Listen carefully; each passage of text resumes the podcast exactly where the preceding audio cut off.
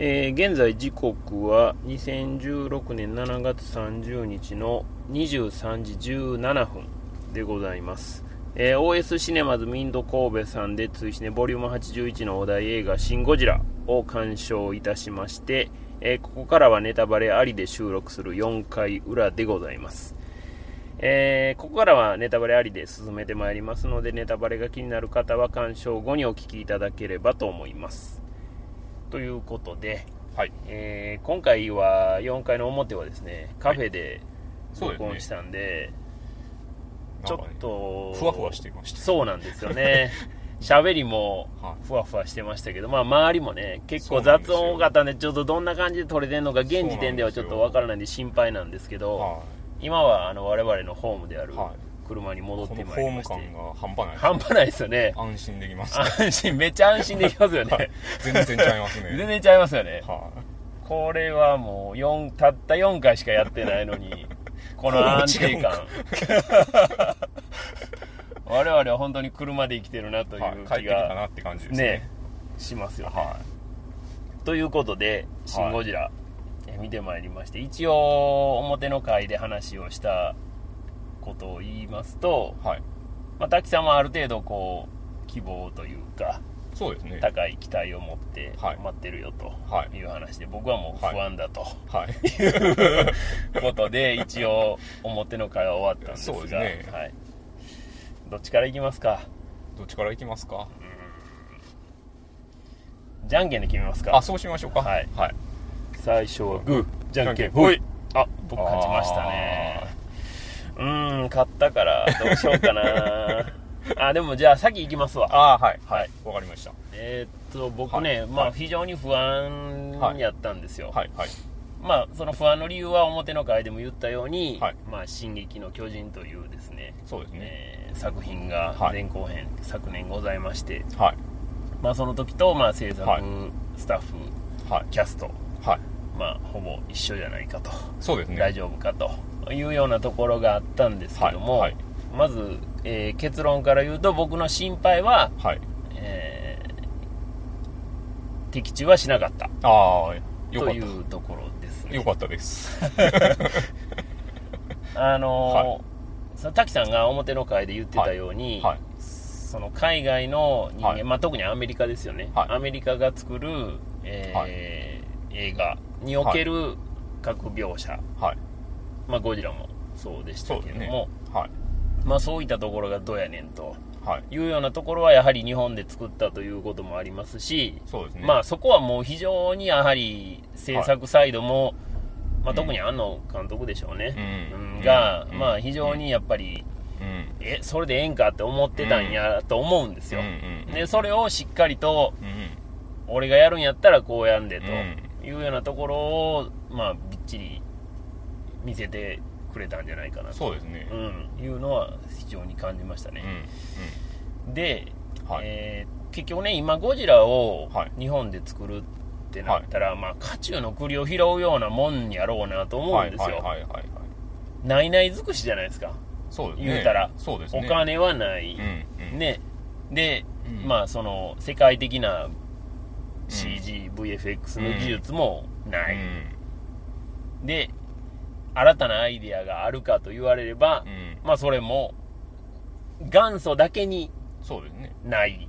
っていうようなところがあったと思うんですよねだからこれ誰がやっても貧乏くじを引くんじゃないかなっていうようなところを思ったんですけどこのまあお金がないのはやっぱりお金はないと思うんですよ、うんまあ実際見てもねそうですね。お金はなかったとやっぱ思いますよ。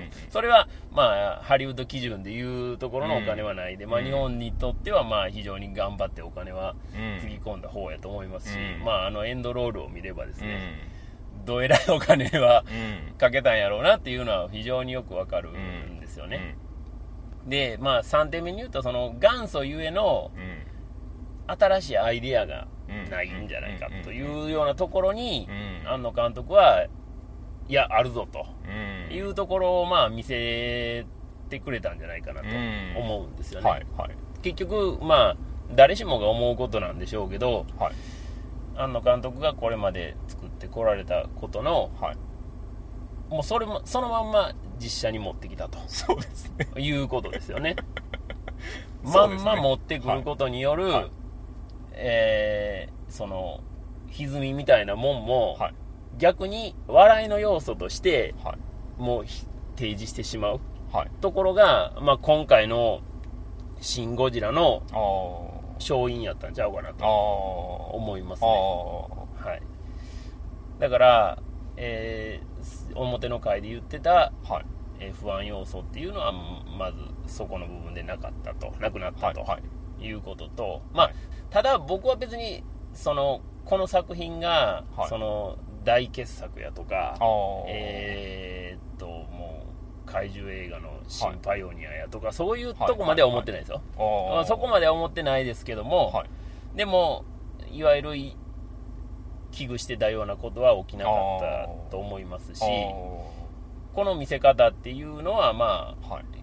あ庵野監督にしかできひんかったんちゃうんかなっていう気もします、できないでしょうね。うん、しはそれを実現した役者陣いはい。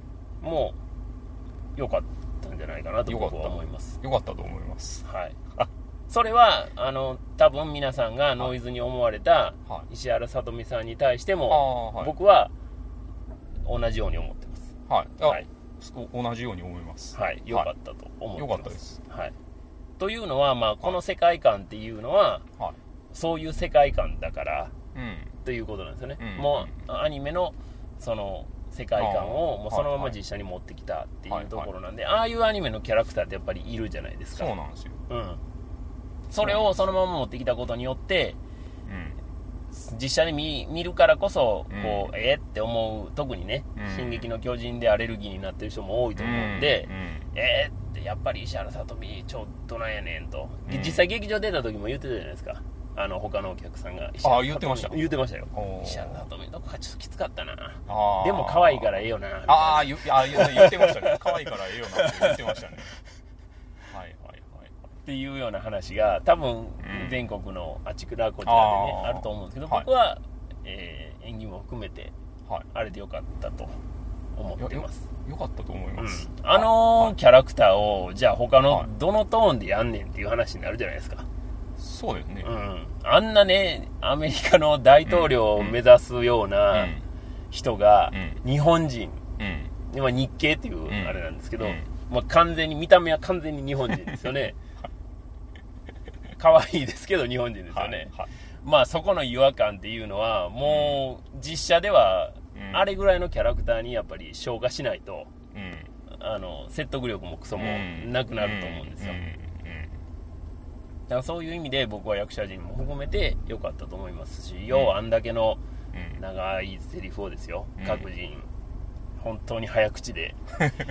ようやったなと思いましたね、うん思います。はい。なので僕はあの心配してたことは、えー全然なかったなということと、まあ、ただその本当に異様なものというか、はいまあ、はい今まで見たことのないようなものを見させてもらったなとはいう意味で、はい。えーまあ満足はしています。ああはい。よかったです。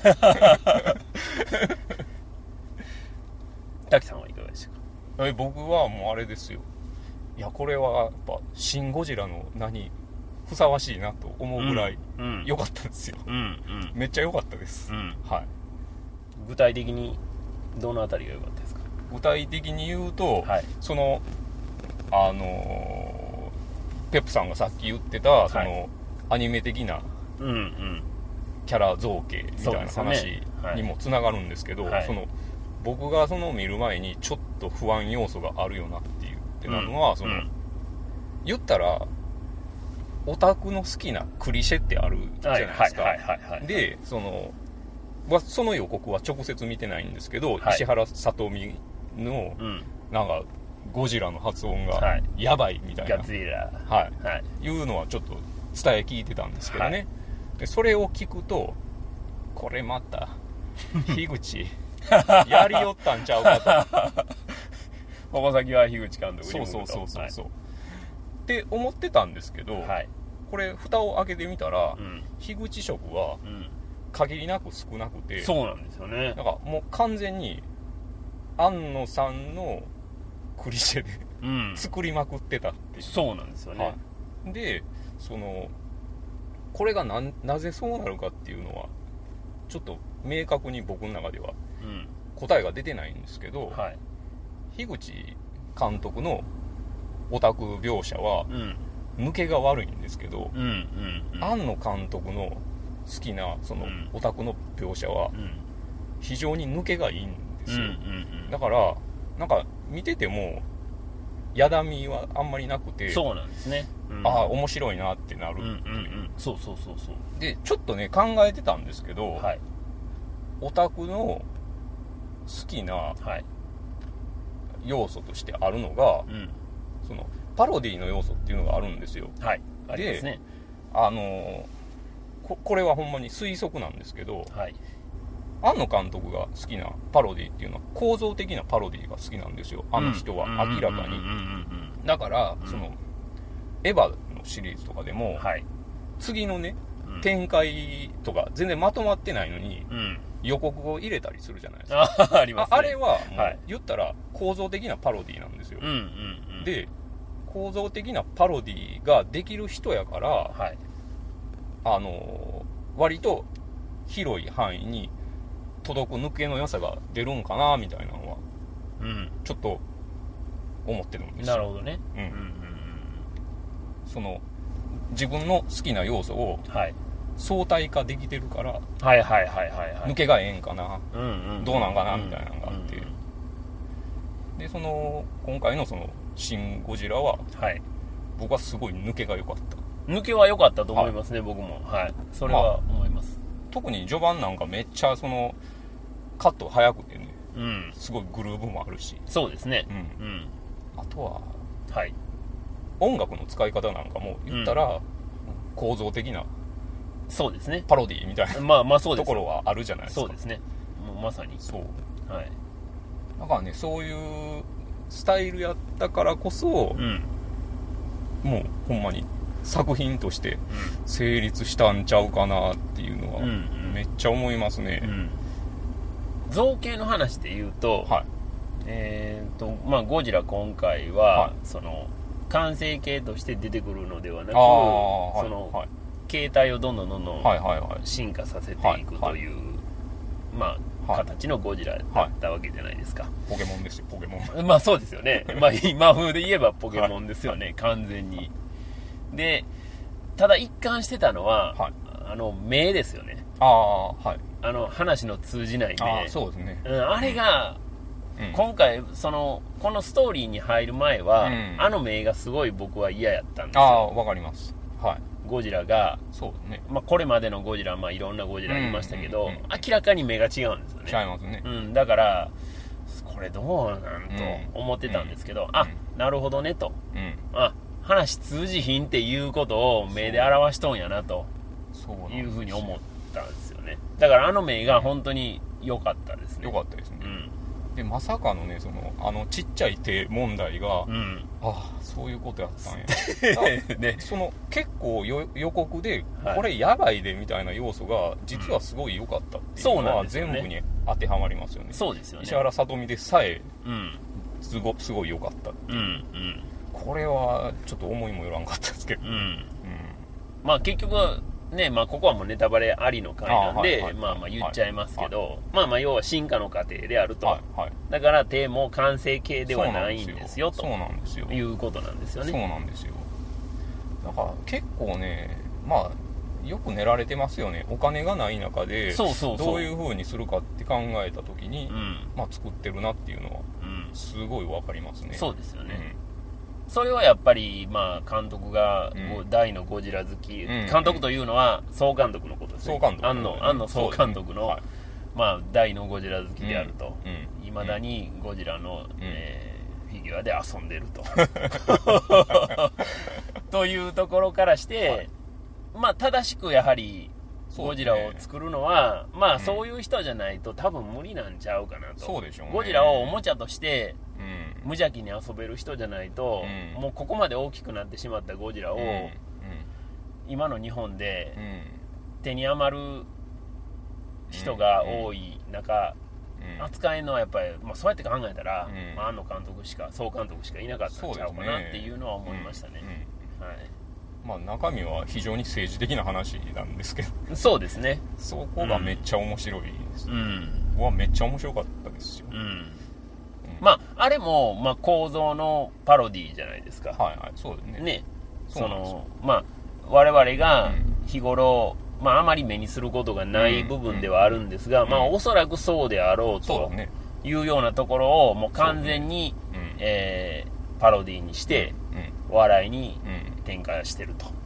ただそのお押村区は、はい。その政治家のありようっていうのがうんちょっとこれはもうあの政治の話をしますけど、はいはい。今からねもしゴジラが作られるとしたら、うん。あの今回の「シン・ゴジラ」の政治家のスタイルっていうのは、はい。おそらくもうギリギリ一番最後の世代になると思うんですよ。次から作られる時は、はいもっと違う形の政治家のスタイルになると思いますね。うん。だからちょうどねその境目にあるよなっていうのもちょっと思いましたね。ああなるほどね。だからそそれはすごいもう、まあ、政治の状況がうん。まさかの方に進んでるっていうのがあるんでそうですね。はい。はいはだからこれはもうそのいかんともしがたいことなんですけどいそうですね。うん。うん。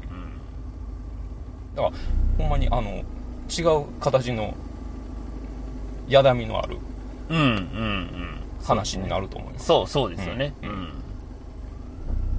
だからそれが結局まあ日本独自のはゴジラっていうものをはい。作れるひょっとしたらいはい。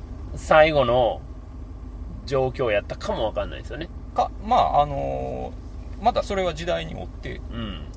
変わってくるとは思うんですけどね。そうですね。はい、その今からの政治のありように即した形のゴジラっていうのはうん。また描かれるやろうしう描かれないとダメなんじゃないかなっていうのも思いました。んまあそうですね。うん。確かだからあの世間的にはねそのあんまり評価高い映画じゃないんですけど、はい。そのスーパーエイトにああスーパーエイトね。あったじゃないですか、はい。もうスーパーエイトすごい好きやって。僕も大好きあ大好きなんですか？僕も大好きスーパーエイトめっちゃ面白い。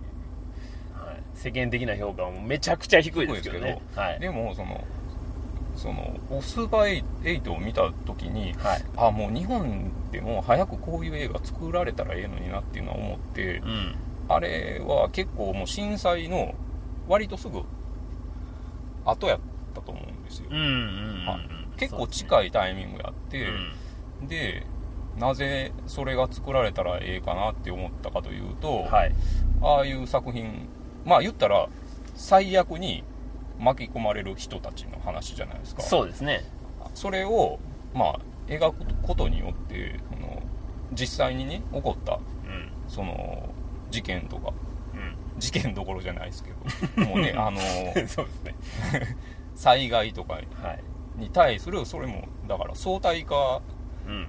できると思うんですよ。うん。だから震災が終わったああった後ねはい。いろんなアーティストの人が、はい。あのアートの力なんか何もないやんってなって、うん。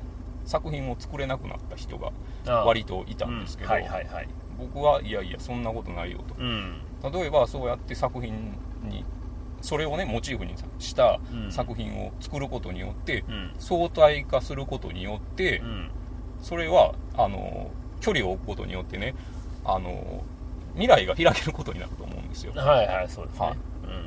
らあのまあそれをねいろいろこう時代に即して作っていってほしいなっていうのはすごいあってうんうんまああのゴジラなんかでもそれは全然できるんじゃないかなっていうのうんをうん。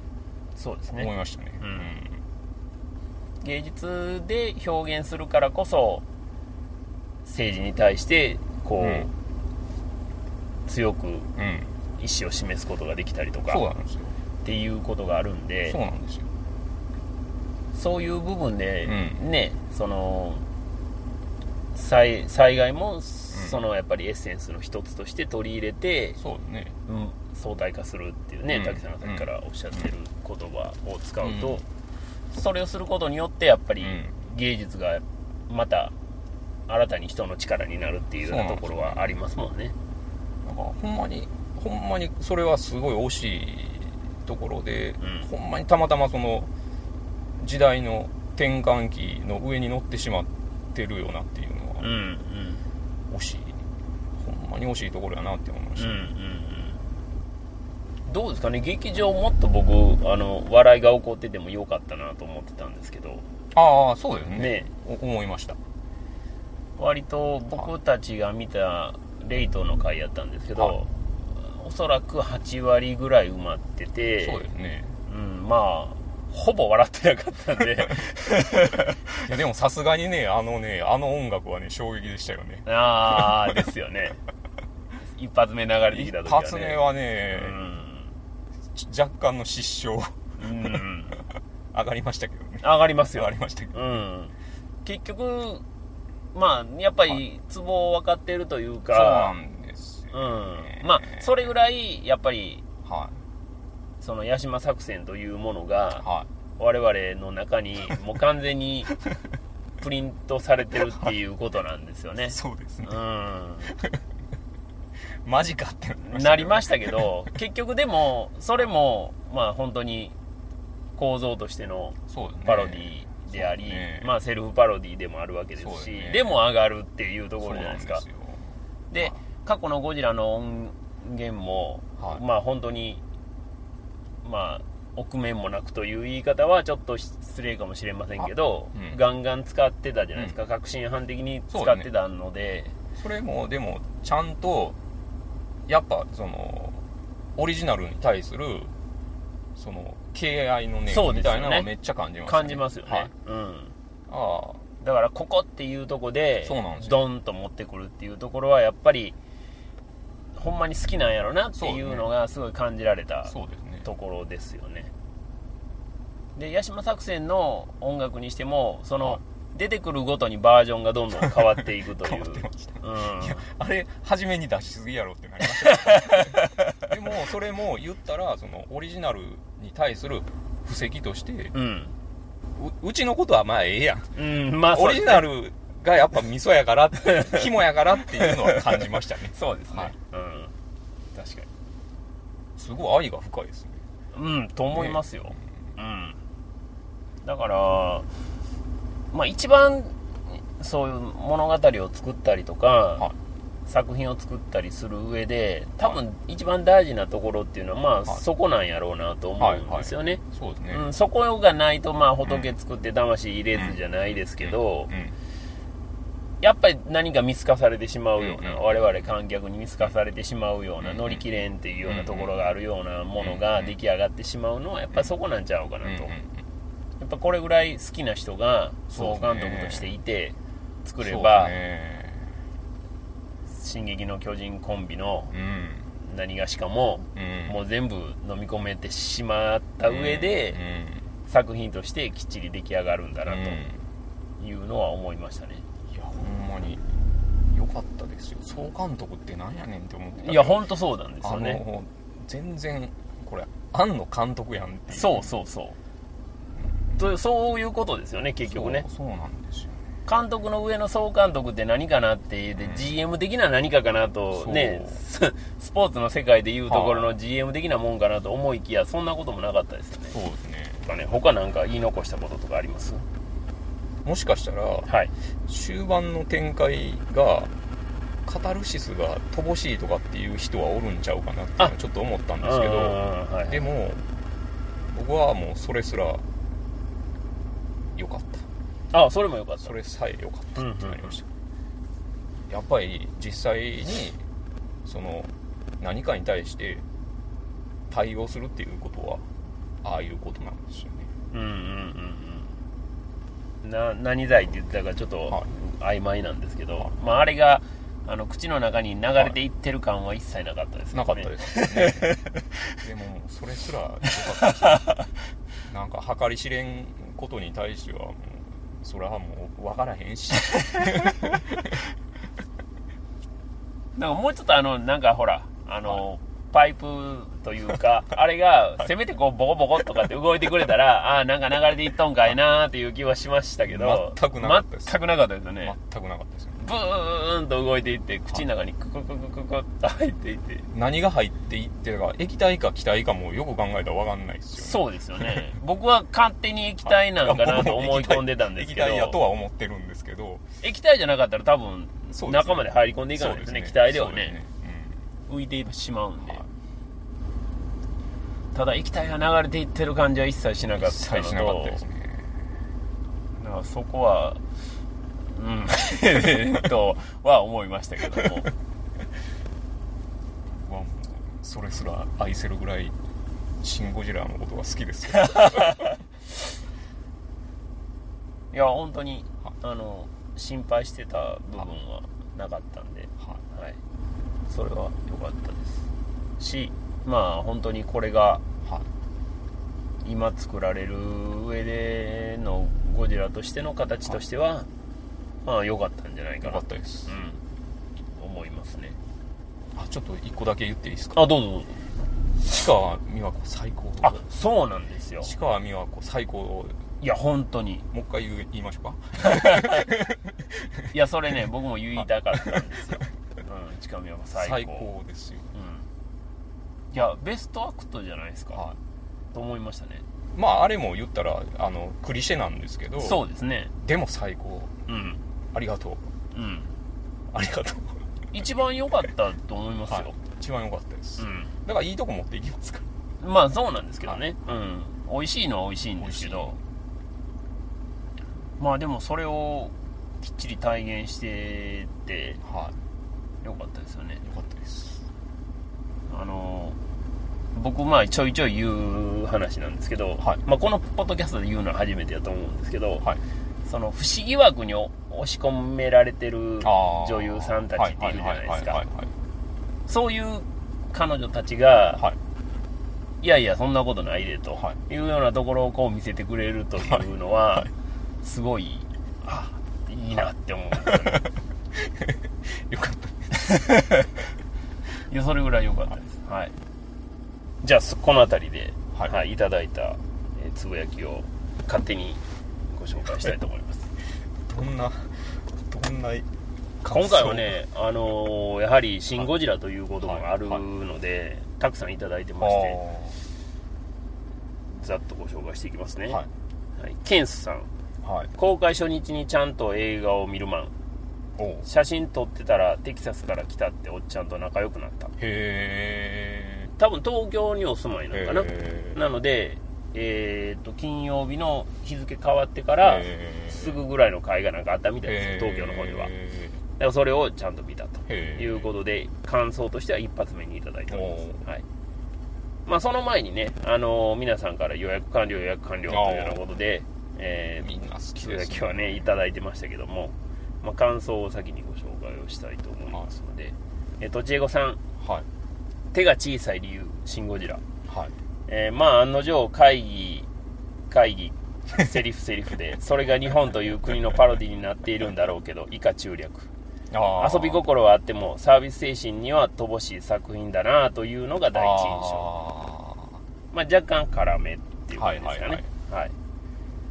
猫カレー P さん。はい。今作のコピーである虚構対現実はい。ゾンビが本当に現れたらどうするかというゾンビ映画ファンの空想に徹底的なリアリティを加えたものと思ってもらえたら分かりやすい。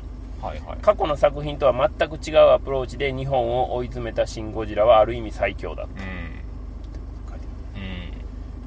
えースタイレさん。はい。長いですよこの人は。あスタイルさんこんにちは。長いですいきますよえーシン・ゴジラついに第一次怪獣ブームの申し子による我らが世代のそして今の時代を象徴する大傑作が誕生。そうだよ。こういうゴジラをずっと見たかった。見たかった。庵野秀明樋口真嗣やってくれたぜ。僕らが見たかったのはこれだよシン・ゴジラ。怪獣が現実に現れたら政府は自衛隊はどう対処するか、うん。リアリティを追求し、うん。絶対存在不可能なうん。巨大生物にもロジックを与えた怪獣うん。SF 映画の最高峰、うん群像ドラマにして多角的な視点で描いたのも正解、うん。新しいそして究極のゴジラ。まだ続いてますからねこれ。ね コンテージョンのような主人公のいない群像ドラマ、うん。構造は劇場版パトレイバーエヴァのヤシマ作戦をセルフリメイクしつつまあ軽薄なマイケル・ベイやエメコーっていうのはこれあのローランド・エメリッヒのことですね。あの注釈しておきますがエメコーに対抗する痛みと重みを持った破壊描写が素晴らしいまだ続きますよ皆さん。政府や自衛隊対策チームが中心で庶民が描かれないのは岡本喜八日本の一番長い日オマージュ。わら。おでもここには確かに今の日本のリアルが息づいている。ううん。どうでもいいようなディテールカットを入れ込んだのも新鮮、うん。安野演出の集大成「シン・ゴジラ」大傑作と。ここ大傑作。ここまでがスタイルさんの長い。あ熱いですね。長くて熱いですね。長くて熱い分かりますよ。あのスタイレさんは「はい。進撃の巨人も」あの大肯定派なのでこれ自分が見るまでははい。そらもう「進撃の巨人」肯定派やねんから っていうぐらいのテンションで僕は見てました。まあ言うたら当てにならんと思いながら見てました。け どスタイルさん申し訳ありません。当てになりました。当てになりましたね。はい大傑作とまでは僕は思ってないですけどまあでも面白かったです。あ僕は大傑作やと思う。ああそうですか。あ意見が合いましたよかったですね。よかったです。えっと SKD さん。はい。えー今日の夜ぐらいにエキスポシティに滝ペップが出没するのかしらって。これ昨日の段階でツイートいただいたんですけど実際これ土曜日の夜に神戸で見ましたよということなんですね。うん。ドスコイボットさんはい。これもあのたくさんいただいてるんでまあただ分量は短いんではいはい。ダダダダッと言いますね。はい「シン・ゴジラ」むちゃくちゃ面白かった。過去のゴジラ見たことないけど、うん。ああただひたすらゴジラ見たい人には無理だな。ああと3回くらい見たい。あ見れる環境の人はぜひ MX4D でブシュードガンドガングラングラン。あと子供も飽きやすいから MX4D の方がいいかも。あでそのすぐ後にまた見たみたいで「シン・ゴジラ」面白かった。あはい。石原さとみの英語「ガッゼラ」に毎回はい。吹き出すのが笑いどころ、まだありますああ自衛隊シーンと米軍シーン見てやっぱあの辺りは MX4D で見てえな。会場シーンは 2D でとあますああそうや。一個ちょっと言い忘れたことがああって何ですか？あのー劇場出た時にはい。ああの三宮で見たじゃないですか。そうですね。ビル群がまああるじゃないですまか、あありますね。はい。ああれがすごいいいなってあなって。出た時のね。そう。うん。地続き感地続き感がめっちゃあって、まああのそれも クリシェなんですけど。まあのそうですね。でかい建物と大きい怪物うん。何かを対比することによって、うん。でかさの演出をするっていうのはまあまあ基本的な手法なんまですけど、あそね。それが頭に浮かぶぐらいうん。その本編の描写が良かった。うんうん。以上です。で続いていきますね。関陽平さん、やばい「シン・ゴジラ」すげえ面白い。オタクを喜ばせる要素も満載だしバカバカしさに涙出そうだし自衛隊の協力はリッチだし石原さとみは美人だし最高すぎる。うん。って書いてますね。で、えーマーベリックさん「シン・ゴジラ」庵野秀明総監督作品。鑑賞前の不安が吹き飛んだ。現代日本にゴジラが出現したらうんのシミュレーションが理にかなっていて引き込まれる。ある意味ど真ん中の成功法をやってくれました。日本怪獣映画の金字塔。個人的に平成ガメラ的なケレン味があれば満点だったが欲張りすぎっていうふうに書いてますね。僕はむしろない方がああなるほどないかってよかったなってあーなるほど。いうのとあと、もう一点まあずっとさっきから言ってますけど、はい。現代日本の場合やと政府の対応は違うはずっていうのはずっと見ながら思ってたっていうのもありますね、なるほど。はい。えっ、と相田ロンペイさん。はい。この方もちょっといくつかいただいてるんで、ははいい長いですが。みんなやっ熱いですね。ぱ熱いですね。うん、シン・ゴジラ鑑賞アット立川シネマシティ。極上爆音上映。脚本総監督庵野秀明。監督特技監督樋口真嗣。はい総監督と監督がどのような役割を担っているのかはわからないのですが間違いなく脚本は庵野秀明なわけでうん。しっかりと庵野秀明の映画であることを感じる。そうですね、「シン・ゴジラ」とても面白かったです。うん。超越した存在であるゴジラと日本政府うん。自衛隊との戦い日本との戦い終盤はエヴァを持たないネルフが使徒と戦うような感じにも見える。うん。音楽の使い方ももちろん「シン・ゴジラ」ゴジラや怪獣映画に強い思い入れはないのですがこの時代の日本らしい怪獣パニック映画としてとても面白かった、うん。CG のゴジラの雰囲気も違和感なし。うん。予告編を見ただけだとドラマ部分にかなり不安があったのだけど実際に本編を見てみると悪くない。はい。まだ続きますよ「シン・ゴジラ」あと事前情報をかなり制限していたのは本当にありがたかった、うん。正直びっくりする場面が多くて純粋に楽しめました、うん。シン・ゴジラこれは見終わってから思ったことですけど話の構成の時点である程度バジェットまで考えているようにも感じる。あもう間違いないですねそれは。ここを悪く言う人もいるかもしれないが、うん。重要で本作がここまでの出来になった大きな要因だと思います、ちゃん。と計算してしてるのは見えるんでそうですねそれは感じますよねまだ続きますねはいえーシン・ゴジラ音響については3.1チャンネルと事前発表があった時からフロント特化型のシネマ 2A スタの極爆向きなんじゃないかと思っていましたがこれは期待通りの出来特に後半ガツンときます。これはまあ立川シネマシティのあ話ですね。えーはい。で、えーシン・ゴジラ。作中で立川は結構重要な土地となるのでそういう意味でも立川シネマシティでの鑑賞はおすすめ。ーいいっすね。出演者はどこに出ているのかわからない人多数。うん。入江監督ははっきりわからなかったよって出てたんですね。出てはったらしいです。はい。僕もわからなかったです。はい。続きましてマットさん「シン・ゴジラ」全編案のレイアウト案のカッティングの実写特撮というだけで私服当然だ。恐れのあまり忘れていた。お前またこれかと言いながら驚きの連続。夜の東京の地面を吹き上がる火柱。空を切り裂く光線方向歓喜に震えていた。よかったですねよかったですね。よかったですね。松さんよかったですね。もう不安しかないと言ってはりましたんでね。よかったと思います。よかったです、はい。ロブ08153シン・ゴジラ完了。当初の想定通りエヴァの監督が作ったゴジラ映画の範疇を1ミリも外れることのない映画だった。うん。もちろん見るべき箇所も多少はあったがうん点々点いろいろと惜しい。その筆頭には CG 映像の残念さにあるか。ああまあ辛口な感じそうですね。はい。えー、ミカさん、えーさてシン・ゴジラ。シン・ゴジラ安野だ。ああ安野だ。いや予告編で感じていた石原さとみへの不安はそのままだったがあとはめっちゃ楽しめた。やはり石原さとみに対しての。あんのあんのでしたよね。奥さんの話出てきた時おおって思いましたね。もうそれは別にええんちゃうかなって思いましたけどそうですねあうんあペルンさん。ーはい「シン・ゴジラ」鑑賞。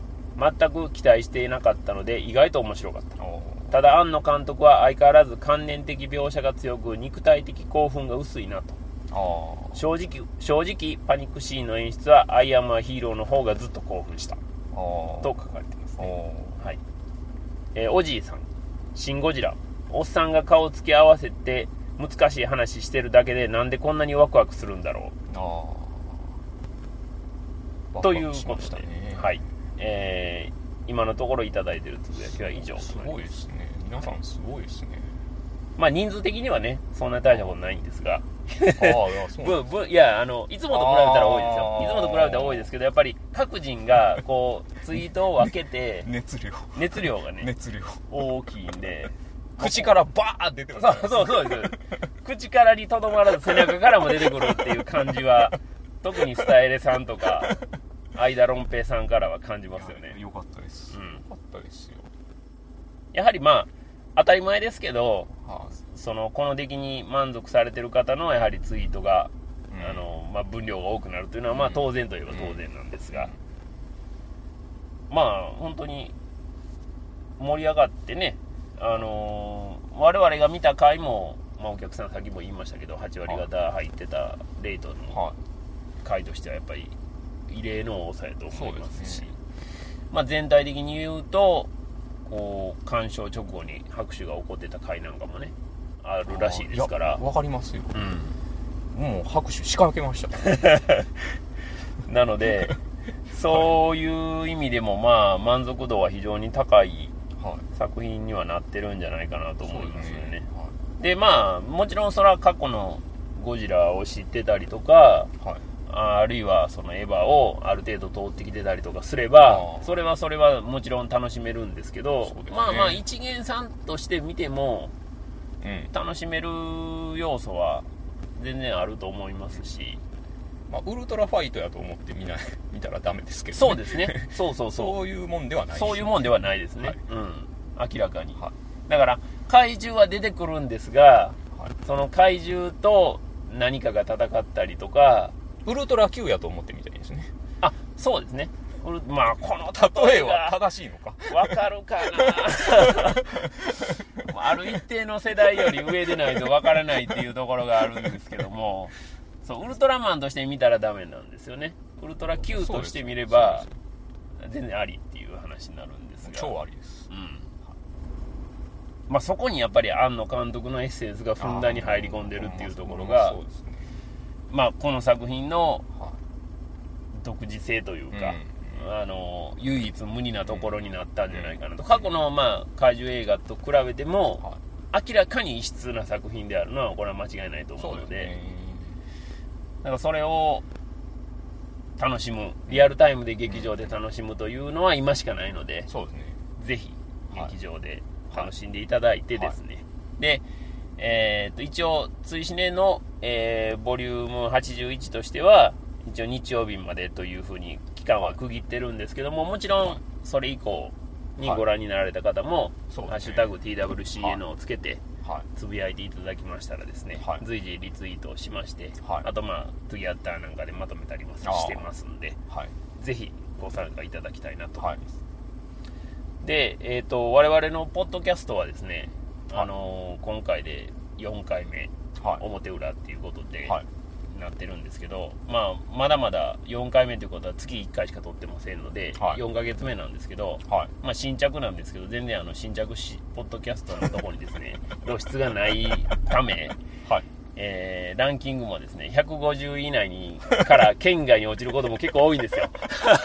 ちょっともっと順位上げました もうとにかくね、まあ皆さんのあの、口コミなり、はい。ツイートなり、よろしくお願いします。なんなりが、はい。あの、頼みの綱ですので、武道館でライブやりたいです。武道館でね、ちょっと大きい顔したいですよね。はい。はい。まあ、あの、とにかくあの、我々はその、追試ねというからにはですね、ハッシュタグというものをあの使って、使わせてもらってますんで、はい。ハッシュタグ TWCN で、はい。えーポッドキャストの感想もそうなんですけど、はい。映画の感想、まあ、お題映画は月1回しか決めないんですが、月1個しか決めないんですが、それ以外の作品も、旧作とか、その劇場で見た新作とか、はい。そういうのも問いませんし、はい。DVD で見たやつとかでも感想全然 OK なんで、ネタバレなしであれば、はい。何でもあの賛否も一切問いませんので、はい。ぜひとも「ハッシュタグ #TWCN」をつけてつぶやいていただけたらなと、ハッシュタグを使う人が増えれば、まあ、必然的に、あのこうね、ポッドキャストの方の告知もそっちでやりますし、必然的にまたこう増えていくんじゃないかなと思うんで、まあ、ぜひとも、ははいい皆さんよろしくお願いしたいと思います。ということで、えー、と次回の、えーとお題映画をはい。じゃあもう恒例のはい。滝さん発表をしていただきたいんですが、言いますよ。はい、次回のお題ははい、「ゴーストバスターズです。」です。ボリューム82はゴーストバスターズはい。でございます。はい。はい、ゴーストバスターズは、はい。えー過去に2作品あるんですけれども、滝さんはご覧になられてますか？ゴーストバスターズ1しか見てないと思います。ゴーストバスターズ2は見てない。見てないと思います。あそうですか。はい。まあ、当時はですね、はもうあのサントラブームやったんですよ。音楽シーンもですね、はい。で僕はその頃はどっちかというと、まあ、映画ももちろん好きやったんですけど、はどっちかというと音楽の方あがー。すごい好きだったので、はいはい。まあ、その頃のサントラっていうのはもうことごとくそれこそ、まあ、今で言うバイナルですよね、LP レコードで買ってへガンガン聴いてましたね。ーそうなんですね。はい。ゴーストバスターズ世代ですね。11PM でですね今野裕二さんが、はよくあのこのゴーストバスターズっていうのがありましたけどすごい流行ってるんですよみたいなことを言ってておおそうかと、はいはい。すげえ見たいし音楽もめっちゃ聴きたいし、はいみたいな感じでワクワクしてたのをやっぱり思い出しますね、まあ、ある一定量上の人やと分かっていただける話だと思うんですけど、まあ、20代の方とか30代の方は一切分からない話だと思いますが。でえっ、とこの「ゴーストバスターズ」はですね、えー先行上映がはいございます。はい。8月の11日の木曜日。これ祝日なんですねこれ。あはい。なんで海の日ですかね。あからえー8月の14日の日曜日まで先行公開。はい。で、えー本公開は8月の19日はい。やったと思います。はい。はい。なので、えー、追試ねもこれに準じてですね、8月の11日の木曜日から8月の14日の日曜日、はい。それから8月の19日からその週の日曜日まではい。ということで、変則開催はい。となりますので、まあ我々もちょっと、あの、いち早く見たいので、はい。このまあお盆のはい。あたりですね、はい。このあたりにまあ2人で見に行ってまた話をしたいなとはい。思っております。